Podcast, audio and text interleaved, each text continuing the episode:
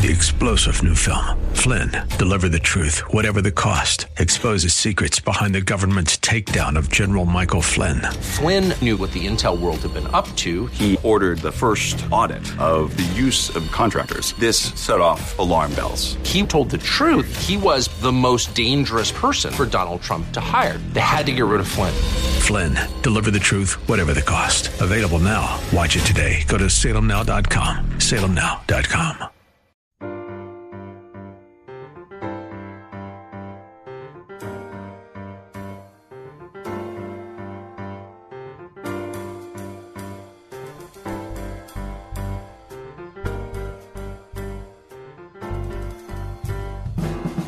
Welcome to His Life Revealed with Pastor Todd Granger of His Life Fellowship in San Antonio, Texas.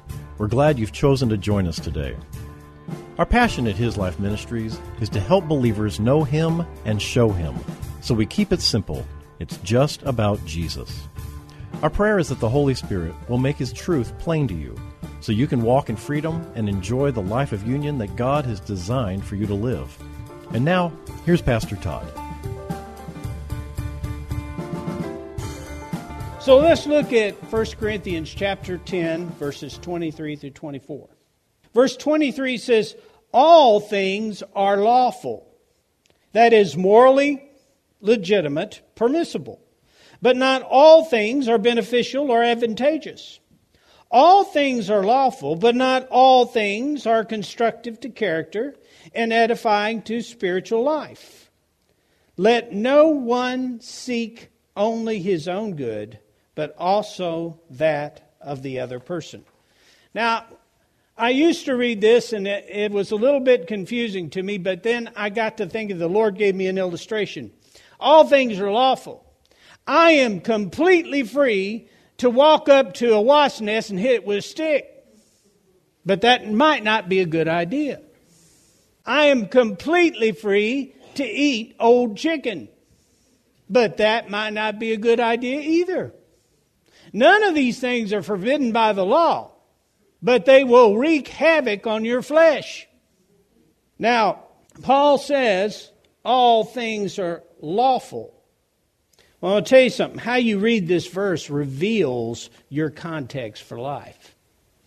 The goal for us as new creations is to live in the truth. We want all things concerning us to end in the revelation of Christ. That's our desire, that's our heart. Our appetite should be for those things that affirm the truth, that are edifying to spiritual life. The Corinthians viewed liberty as being about edifying their flesh. Ephesians 4:15 says, "But speaking the truth in love, in all things both our speech and our lives expressing his truth, let us grow up in all things into him." Following his example, who is the head, Christ. Grow up in all things where? Into what? Into him. Now, all things have the purpose for growing the child of God into him. Now, that doesn't mean you're not in him now. It means the purpose of all things. This is also the same all things that work together for good. All things that are a part of your life, that are allowed into your life, have a purpose of growing you into Him. Now, where we deviate from that principle is when we decide that all things for us is about what we can indulge our flesh in, what promotes our pride and our identity in this world, what desires we have concerning ourselves and others, what our plan is about. Here's the thing so many of us spend a lot of time trying to sort out our purpose. Why? Because the world's all about you living to a specific purpose, but it is not Jesus. They would not define Jesus as a purpose for living. They would define Jesus as something that would guard our lives or guide our lives if they were being generous. But they would not say that the central focus of living would be Christ. It would not be the central principle of our life. And we will give lip service to that, But yet we will sit and complain before God that we don't have a clear path. We've got to know the will of God in all things. We've got to know what He's doing. We've got to know what He's about. Why is that? I'll tell you why. Because it's still your life. It's not His life. That's why you have a problem with it. Or at least that's why I do. The reality of it is that we have but one purpose in all things knowing Him. You know, I don't know what tomorrow holds. I have an idea. I don't know what this evening holds. I have an idea. But I know what it's about. I always know what it's about. We grow in all things that is unto Him. Life is not about the body. It's about us expanding in the truth. Rather than becoming more selfish, we should be becoming increasingly selfless. The selfless expresses the character of the new creation. Let's look at verses 25 and 26. Paul says, Regarding meat offered to idols, eat anything that is sold in the meat market without asking any questions for the sake of your conscience. For the whole earth is the Lord's and everything that is in it. And you might say, as I did, wait a minute. Didn't we discuss this already? Haven't we thoroughly exhausted the subject of meat sacrificed to idols? Why are we back here? I think I read all that in chapter 8, didn't you? Well, we did. In chapter 8, Paul addresses the issue, but the issue was not resolved. Why? Because the question is about liberty in the flesh. And listen to me, there is never enough liberty in the flesh. So we got to address it again, right? Paul answers it this way. In 1 Corinthians chapter 8 verses 8 and 9 he says, "Now food will not commend us to God, nor bring us close to him. We are no worse off if we do not eat it, nor are we better if we do eat. Only be careful that this liberty of yours, this power to choose, does not somehow become a stumbling block, that is, a temptation to sin to the weak in conscience. Well, while it would seem that the Corinthians readily embraced their freedom to eat the meat, they were not willing to limit their liberty for the sake of their brother. They had, in fact, took liberty up a notch. And now we're going to pagan temples and participating in pagan feasts and festivals given in honor to God. Well, after all, the idols are nothing. And Paul did say the meat was nothing. So we're free to go and eat. We're just not going to worship the idol. I mean, we're not going to actually bow down to the idol. We're just going to enjoy. They got good food there. That's why I go. It's good food, right? They got good music. I go for the music. That's why I go, right? I mean, I'm at liberty. And after all, they do have a dance going on, and I like to dance. It's good exercise, right? I'm free to do that. I have freedom in Christ, right? Well, liberty in the flesh may not be sin, but it is affirming the practice of living to the appetites of the flesh. It's a course of life. 1 Corinthians chapter 10 verses 27 and 28. If one of the unbelievers, Paul writes, if one of the unbelievers invites you to a meal at his home and you want to go, eat whatever is served to you without asking questions about its source for the sake of your conscience. But if anyone says to you, This meat has been offered in sacrifice to an idol, do not eat it out of consideration for the one who told you and for conscience sake. Now, Paul is giving them some really practical instructions, and this is necessary for those who are immature and live by the instruction rather than by their communion with the Spirit of God. This is necessary for the immature who live by instruction rather than by their communion with the Spirit of God. Do you think that this question would even be asked if they were not living to their flesh? No. He gives them some very practical instruction. They were not going to be able to avoid certain scenarios as long as they're living in the world. They lived in an idolatrous society. They knew that they were going to encounter these things. So, this is a very practical way to avoid clouding your witness before men. Paul's saying, avoid the accusation by not asking. If, however, the origin of the meat is declared, then politely refuse to partake. The witness of truth is of greater priority than your liberty. Now, that's the principle underneath it all. The witness of truth is a greater priority than your freedom, your liberty. But if you are not about the witness of truth, if you're just about your liberty and your freedom, you are carnal. Now, guys, I lived there. I know what that's about. Carnality punishes you. There is no rest there.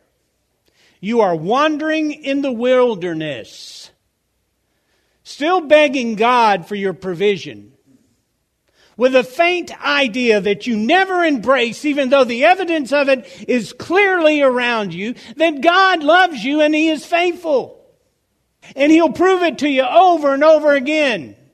Water from rocks, manna in the wilderness meat scattered about the ground, sandals that don't wear out.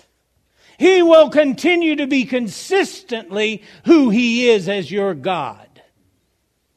You just will not be able to enjoy the pleasure of having one. That's the penalty for carnality. You don't enter into the fullness of all that He has prepared for you. The witness of truth is a greater priority than your liberty. As one theologian put it, edification before gratification. Edification before gratification. Others before self. The principle of love. Love lived out. Not human love, but spiritual love. Do you think I'm just talking about the Holy Spirit? No. You are spiritual people. Your love is to be supernatural. When we say we can't love someone, we've relegated our love to our emotions and our, our judgments. We have become carnal and we perceive ourselves wrongly and we perceive others wrongly. We talk about, well, I fall into the flesh. Occasionally, you know, I get in the flesh. Let me tell you something. You may walk according to the flesh, but you are not flesh. Period. You don't get into the flesh. You mimic the flesh. You live according to the appetites of this body rather than living to the guidance of the Spirit within. That's the choice you made. And don't ever kid yourself. It's always a choice. And you know what? You can move in and out with just a change of focus. You know what the change of focus is called? Repentance. Turning your eyes from flesh to truth. Flesh, truth. Now, I made that look difficult. It's not as difficult as I made it look. Verses 29 and 30.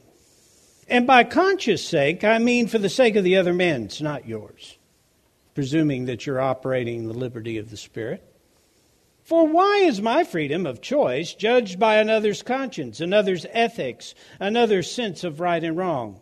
If I take my share of food with thankfulness, why am I accused because of something for which I give thanks? Now, it's pretty obvious. He's saying we invite the condemnation and judgment of others when we violate their conscience by our behavior. We are not to flaunt fleshy liberty. And I know people who do. They're just looking for an opportunity to tell you about their latest fleshy liberty. And all throwing in all of the right Christian buzzwords and talking about how isn't it great to be free in Christ while I go out there and play with the heathen. Well, you know what? These comments are not to exact legalism. I'm telling you, this is not about living to the law versus living to the Spirit. This is about living in the deception of a flesh centered carnal life versus living in the truth of your spiritual being. And we try to break this down to where we're just legalism or we're grace, legalism or grace. While those things are true, you can choose between the two. How do you live them? If you're going to live in legalism, let me tell you, brother, you're living according to the flesh, and I don't care how much scripture you got memorized. But if you're going to live to grace, living to grace is not the grace to indulge your flesh. Living to grace is the grace to explore our freedom in Christ, to literally rush out and embrace all that He has for us, to exhibit the truth of God, the glory of God. That is what that, that's the choices we're making. And I see, I see it in the Christian community today. We're just dividing us, ourselves off again. We're about knowing the Word, Apollos. We're about freedom in Christ, Paul. We're about Jesus. He is our life. And what's more, He is the context of our life. He is the truth of how we live it out. He is the reality of how we live but it's a choice. Listen, we are not to flaunt our fleshy liberty. What we do, let us practice love in all things as he did. We never compromise truth, but being selfless concerning the practice of temporal liberty is an act that affirms the truth within us. It affirms the truth to tell your flesh no. Why? Because you're not flesh. Do you ever think about that? It affirms the truth in you to say no to the appetites of the flesh. I don't care if you can show me scripture and verse how you're allowed to act in that way. If it is offensive to the person or next to you, if it's going to grieve somebody around you, why don't you affirm the truth of who you are in love? Choose that. Because it is a choice. I will not live to the flesh of man but I will yield to the spirit of my new nature to affect balance in my behavior. And only He is balance. I'm not in the middle between the Spirit of God and the flesh trying to balance life. I'm literally created in the very atmosphere of balance because Christ's life is balanced. What I do know is that when I judge, I judge wrongly. And I know that I only have discernment through the Spirit of God. And I can tell you this that a man that's looking to indulge his flesh is not looking to the Spirit of God. He'll want to know chapter and verse, but he's not yielding his heart to truth. We are thankful that we have liberty. How do we give thanks for liberty to offend a brother? How do we give thanks for that? That's what Paul's asking. We are thankful that we're not bound to our appetites, but we are commended to man by selfless love. You want to be a contrast to this world? Selfless love. Now, that's not something you can manufacture or put on that'll, that'll ring true, but it is something that the world knows nothing of, nor can they comprehend. It doesn't make sense. You know, when I used to take the kids grocery shopping when they were little, it was really hard for them to walk past the toys that were hanging on the shelves, you know, particularly if they're hanging down low. It was hard for them to just ignore those things, not cry out for them, and not reach for them, want to pull them off. But Saber and I would remind them that those things were not what we were there for. That wasn't the purpose of our being there. And why we might well afford them, which wasn't the case at that time, they were not what we were about, and they weren't our purpose for coming, and they didn't define the trip. This is what Paul's trying to get across to these immature Christians. Our lives are not about fleshly liberty. 1 Corinthians 10, verse 31. Powerful verse. So then, these things being true, whether you eat or drink or whatever you do, do all to the glory of our great God. Do what? All. Won't you underline that little word there? Because it includes everything. All. Now, guys, this is what we're about. This is what we're created for. It's not about what we can consume upon our body. We don't live to those things. When we say that we're going to live to the glory of God, that's, that's more than the dedication of our activity. It's more than an attitude of thanksgiving. It's more than a perfunctory blessing before the meal. It's more than an acknowledgement or a tip of the hat towards the man upstairs. It is a determination of faith to live out the truth moment by moment.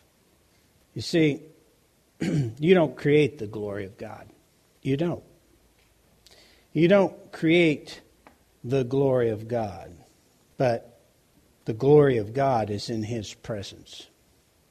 The glory of God is in His activity. The glory of God is in you. You express the glory of God when you yield to your new life in Christ. You remember Romans 3:23? Romans 3:23 for all have sinned and come short of what?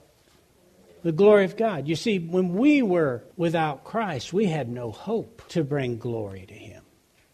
Well, it kind of tells you what God's purpose was. It'll give you some indication of how He crafted us after the cross. We were not capable to fulfill our created purpose, which was the expression of the glory of God. But now, because we're in Christ, His glory is to be expressed in what? All things.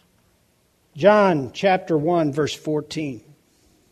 And the Word, Christ, became flesh. And He lived among us. And we actually saw His glory. Glory as belongs to the one and only begotten Son of the Father, the Son who is truly unique the only one of his kind, who is full of grace and truth, absolutely free of deception. You are in Christ. You live in his glory. You have beheld his glory. You are to express his glory. I can live to and from the glory of God because I am in Christ. Now ask yourself a question do you really want to live Christianity in the limited, unrealized potential of an infant?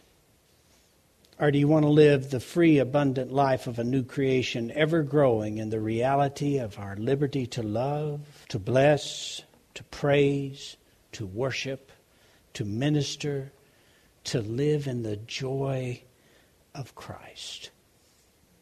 That's your choice. Verses 32 and 33. Do not offend Jews or Greeks or even the church of God, but live to honor Him. Just as I please everyone in all things as much as possible, adapting myself to the interest of others, not seeking my own benefit, but that of the many, so that they will be open to the message of salvation and may be saved. Well, it looks like we can't offend anyone Jews, Greeks, even the church of God. That kind of includes everybody. That covers all men, all kinds. We're called to be selfless in our attitude towards all men. John 5:30 reflects that. It reflects the selfless life of Christ, where he says, "I can do nothing of my own initiative or authority. Just as I hear, I judge." And my judgment is just, fair, righteous, and unbiased, because I do not seek my own will, but only the will of him who sent me. Listen, there is a will involved here, there's a choice involved here. And if I live to the appetites of my flesh, I will choose, I will will according to my flesh. That's the choice. Now, Jesus had a real simple philosophy for living. He wasn't trying to figure out whether or not it was right for him to go here or right for him to go there, whether or not he was legally allowed to do this or do that, whether or not it was right for him to sit in the play with sinners, and whether or not it was okay for him to do this and that and the other. He was not trying to figure the word out. He wasn't sitting studying the commandments so he could, he could rightly order each step. He had a real simple philosophy on it. Listen, this is not my life. I am not the shepherd. What I do, I do because the Father instructs. Now, how many of those questions would have been asked if the Corinthians were walking according to that? I wonder. Listen, Jesus found the truth of living in absolute freedom is recognizing your life is not your own, that He is our life. Thank you for joining us for His Life Revealed with Pastor Todd Granger. This program is the radio ministry of His Life Fellowship in San Antonio, Texas. If you'd like to know more about us, visit us on the web at hislifeministries.org or on Facebook at His Life Fellowship. We would love to have you join us for worship. We meet on Saturdays at 5 p.m. at 1307 Blanco Woods, at the corner of Blanco Road and Blanco Woods, just inside Loop 1604. Also, if you would like to help support this ministry, you can send your tax deductible donation to His Life Ministries, P.O. Box 1894, Boerne, Texas 78006.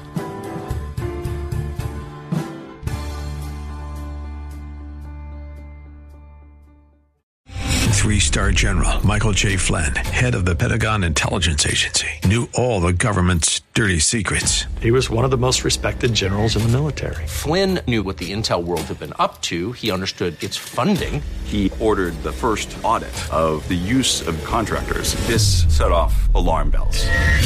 The explosive new documentary, Flynn, Deliver the Truth, Whatever the Cost, uncovers the facts behind this scandal. Flynn told the truth. He was the most dangerous person for Donald Trump to hire. I find out the worst enemy that I'm going to face in my life is right here in America. They took my assessment and they wanted me to change it. And I was like, I'm not changing it. They had to get rid of Flynn. With in depth interviews, archival footage, and never before seen personal records of the man behind the headlines. I just felt like I was drowning. Flynn, Deliver the Truth, Whatever the Cost. Available now. Watch it today. Go to salemnow.com. Salemnow.com.